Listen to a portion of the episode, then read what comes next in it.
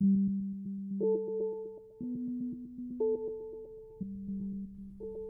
listeners. It's Judy here, back with another episode on metabolic changes, hemodynamics, and connectivity.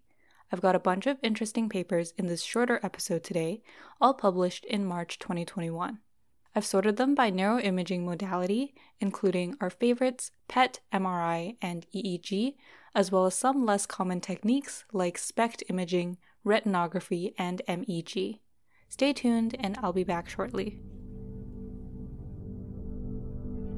Welcome to AMinder, a podcast where we summarize the latest publications on Alzheimer's disease for you, so you can spend more time doing awesome research. For every month, you'll find a series of episodes by theme, and each comes with a bibliography. Whether you're in the lab, on the bus, or cooking your meal, we hope you find this podcast useful and accessible.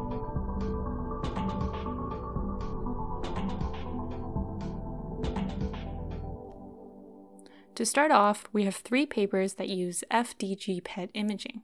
Paper number one is titled Disrupted Metabolic Connectivity in Dopaminergic and Cholinergic Networks at Different Stages of Dementia from 18F FDG PET Brain Persistent Homology Network. It's by first author Xu and last author Guo and found in the journal Scientific Reports.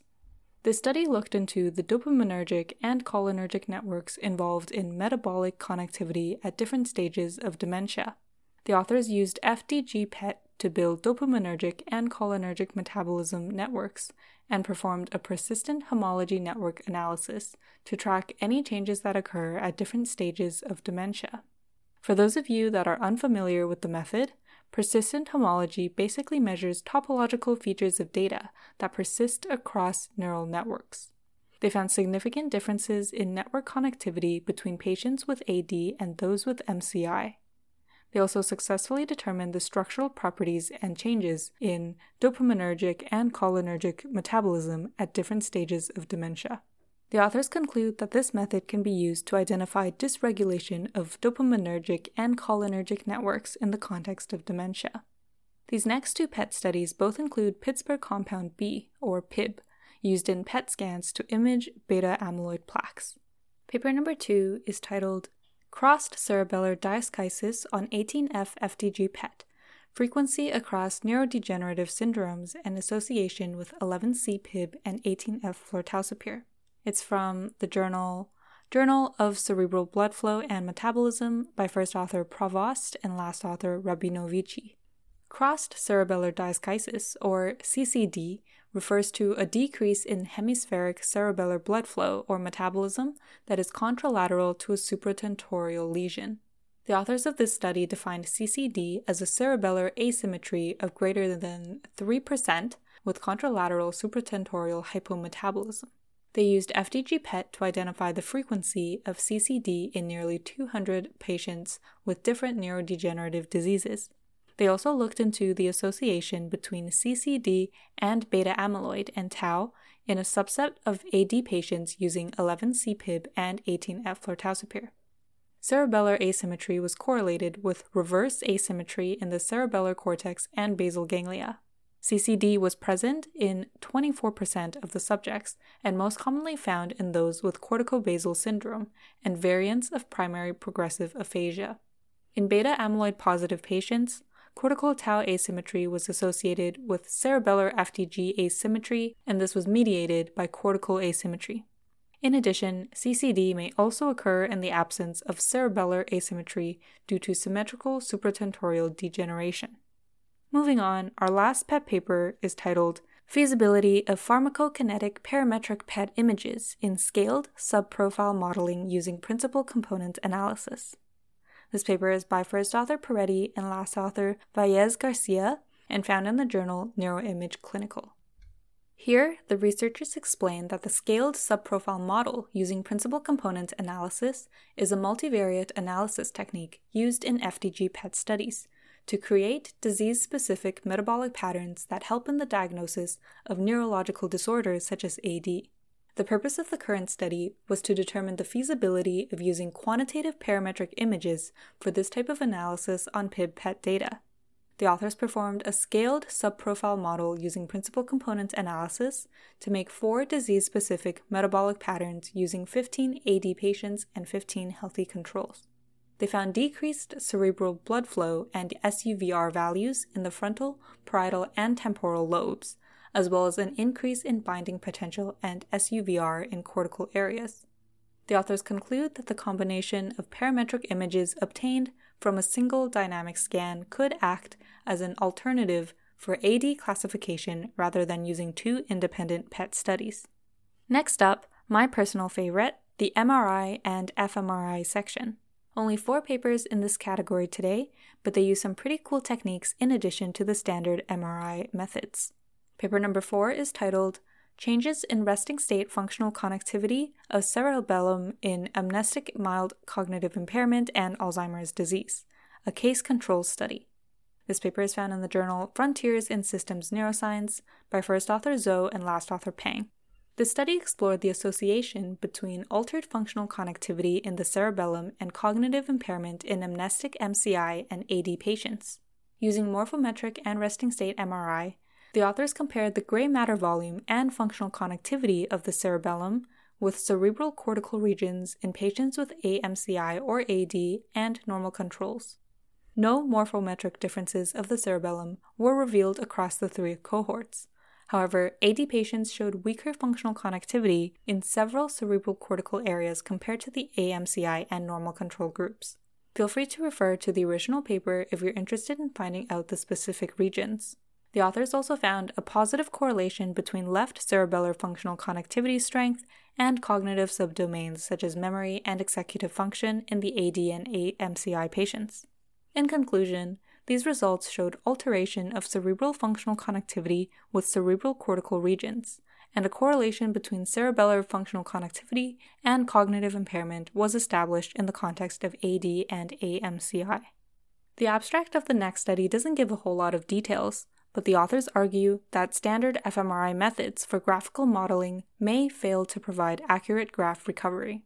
Paper number 5 is titled Integrating Additional Knowledge into the Estimation of Graphical Models by first author Bu and last author Lederer and found in the journal International Journal of Biostatistics.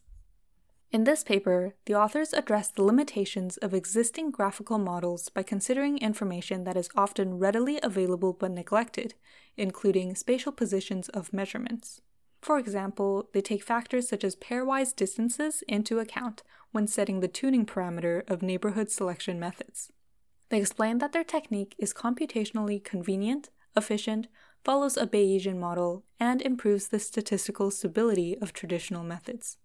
In the context of AD, this approach illustrated the importance of lobes in the connectivity structure of the brain and revealed increased connectivity in the cerebellum of AD patients. Paper number six also involves fMRI. It's titled Simultaneous Differential Network Analysis and Classification for Matrix Variate Data with Application to Brain Connectivity. This one is found in the journal Biostatistics by first author Chen and last author Zhang.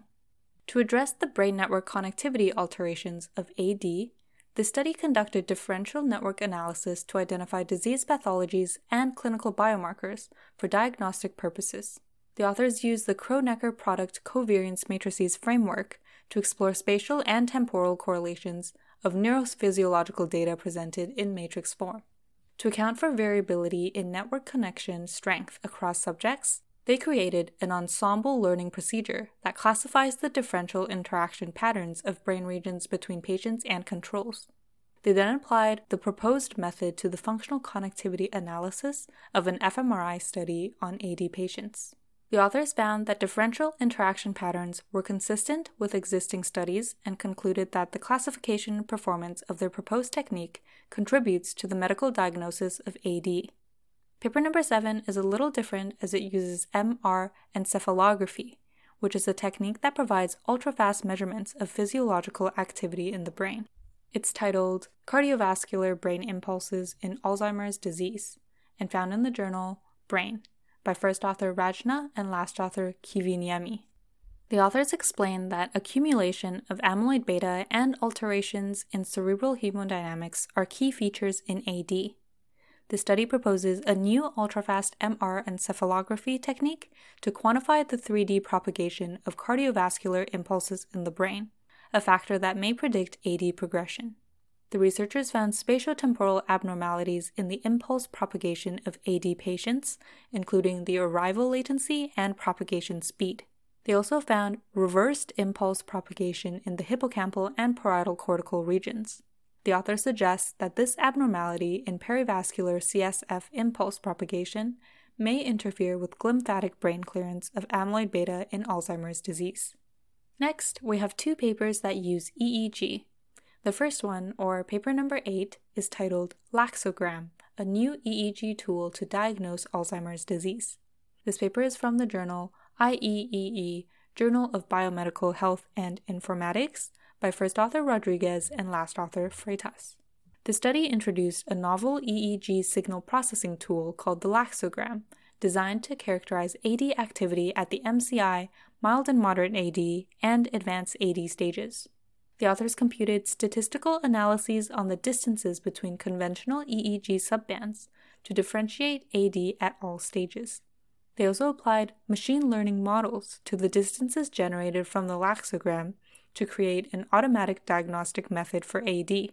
The topographic maps revealed significant changes in the parietal, temporal, and frontal regions throughout the AD stages.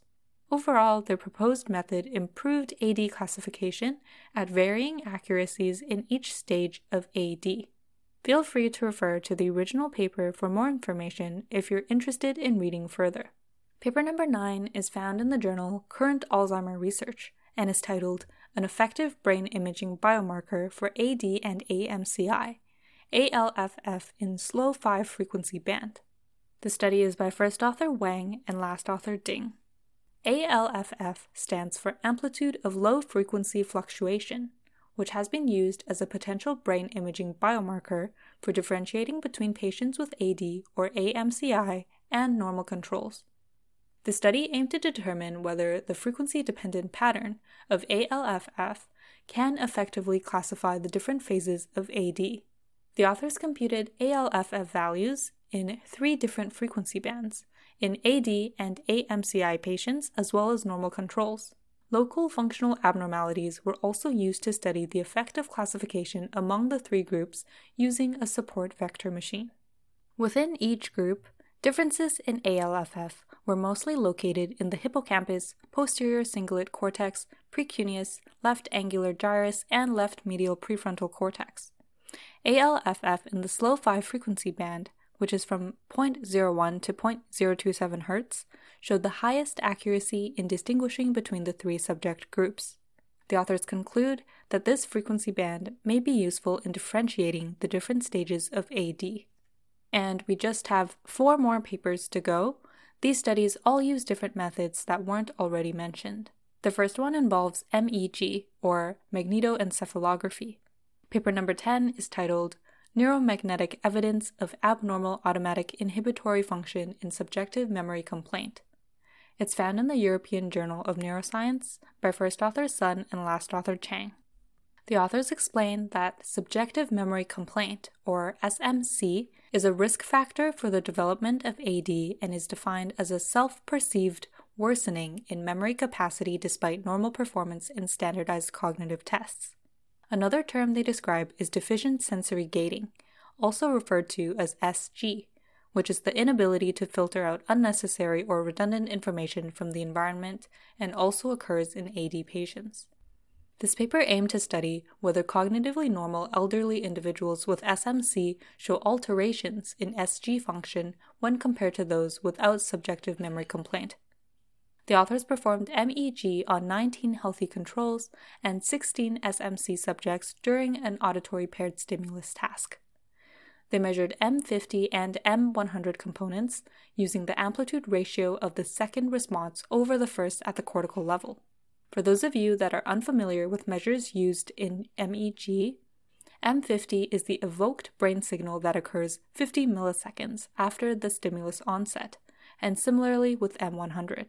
Subjects with SMC showed significantly greater M50 SG ratios in the inferior parietal lobule as compared to healthy controls. However, no correlations were found between SG ratios and cognitive functions involving inhibitory control in either group.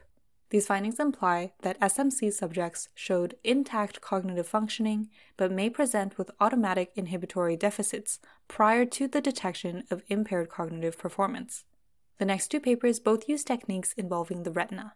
Paper 11 is titled Abnormal Retinal Capillary Blood Flow in Autosomal Dominant Alzheimer's Disease.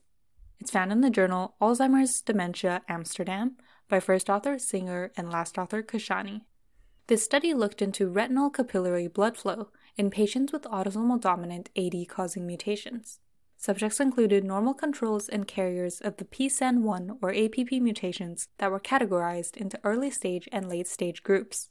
The authors measured capillary blood flow using an optical coherence tomography angiography based measure of red blood cell flux through capillary segments. They found greater capillary blood flow in early stage carriers as compared to late stage carriers and controls. Both carrier groups showed significantly greater capillary blood flow heterogeneity than controls. The authors conclude that the increased perfusion may be a pathophysiological feature in the pre symptomatic stages of autosomal dominant AD. And we're almost at the end. The second last paper for today is called Retinal Ganglion Cell Dysfunction in Preclinical Alzheimer's Disease, an electrophysiologic biomarker signature. It's by first author Asanad and last author Karanjia and found in the journal Scientific Reports. The authors of this study performed electroretinography in cognitively healthy individuals with preclinical AD and included those with normal retinal morphology as subjects. They conducted full field ERG, pattern PERG, and phototopic negative response, which are all objective measures of vision, in 29 participants and analyzed the amplitude and implicit times of the wave components. The preclinical AD group showed notable retinal ganglion cell dysfunction and significantly decreased phototopic negative response as compared to controls. The authors were also able to distinguish between the two groups using amplitude and implicit time, with 87% sensitivity and 82% specificity. In conclusion, retinal ganglion cell dysfunction, as determined by electroretinography, may be a useful in vivo biomarker of early AD detection. The 13th and final paper of the episode is actually very unique as it looks into eating disorders in the context of dementia and AD.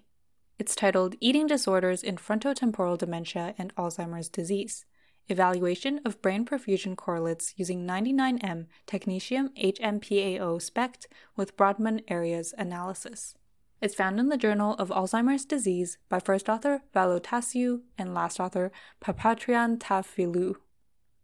The authors explain that the most common eating disorders in frontotemporal dementia, or FTD, include overeating and sweet food preference hyperorality, while anorexia and appetite loss are most prevalent in Alzheimer's disease. And that would be the sound of my dog digging away at my bed sheets. Um, please give me a moment while I remind her that I'm trying to record a podcast episode.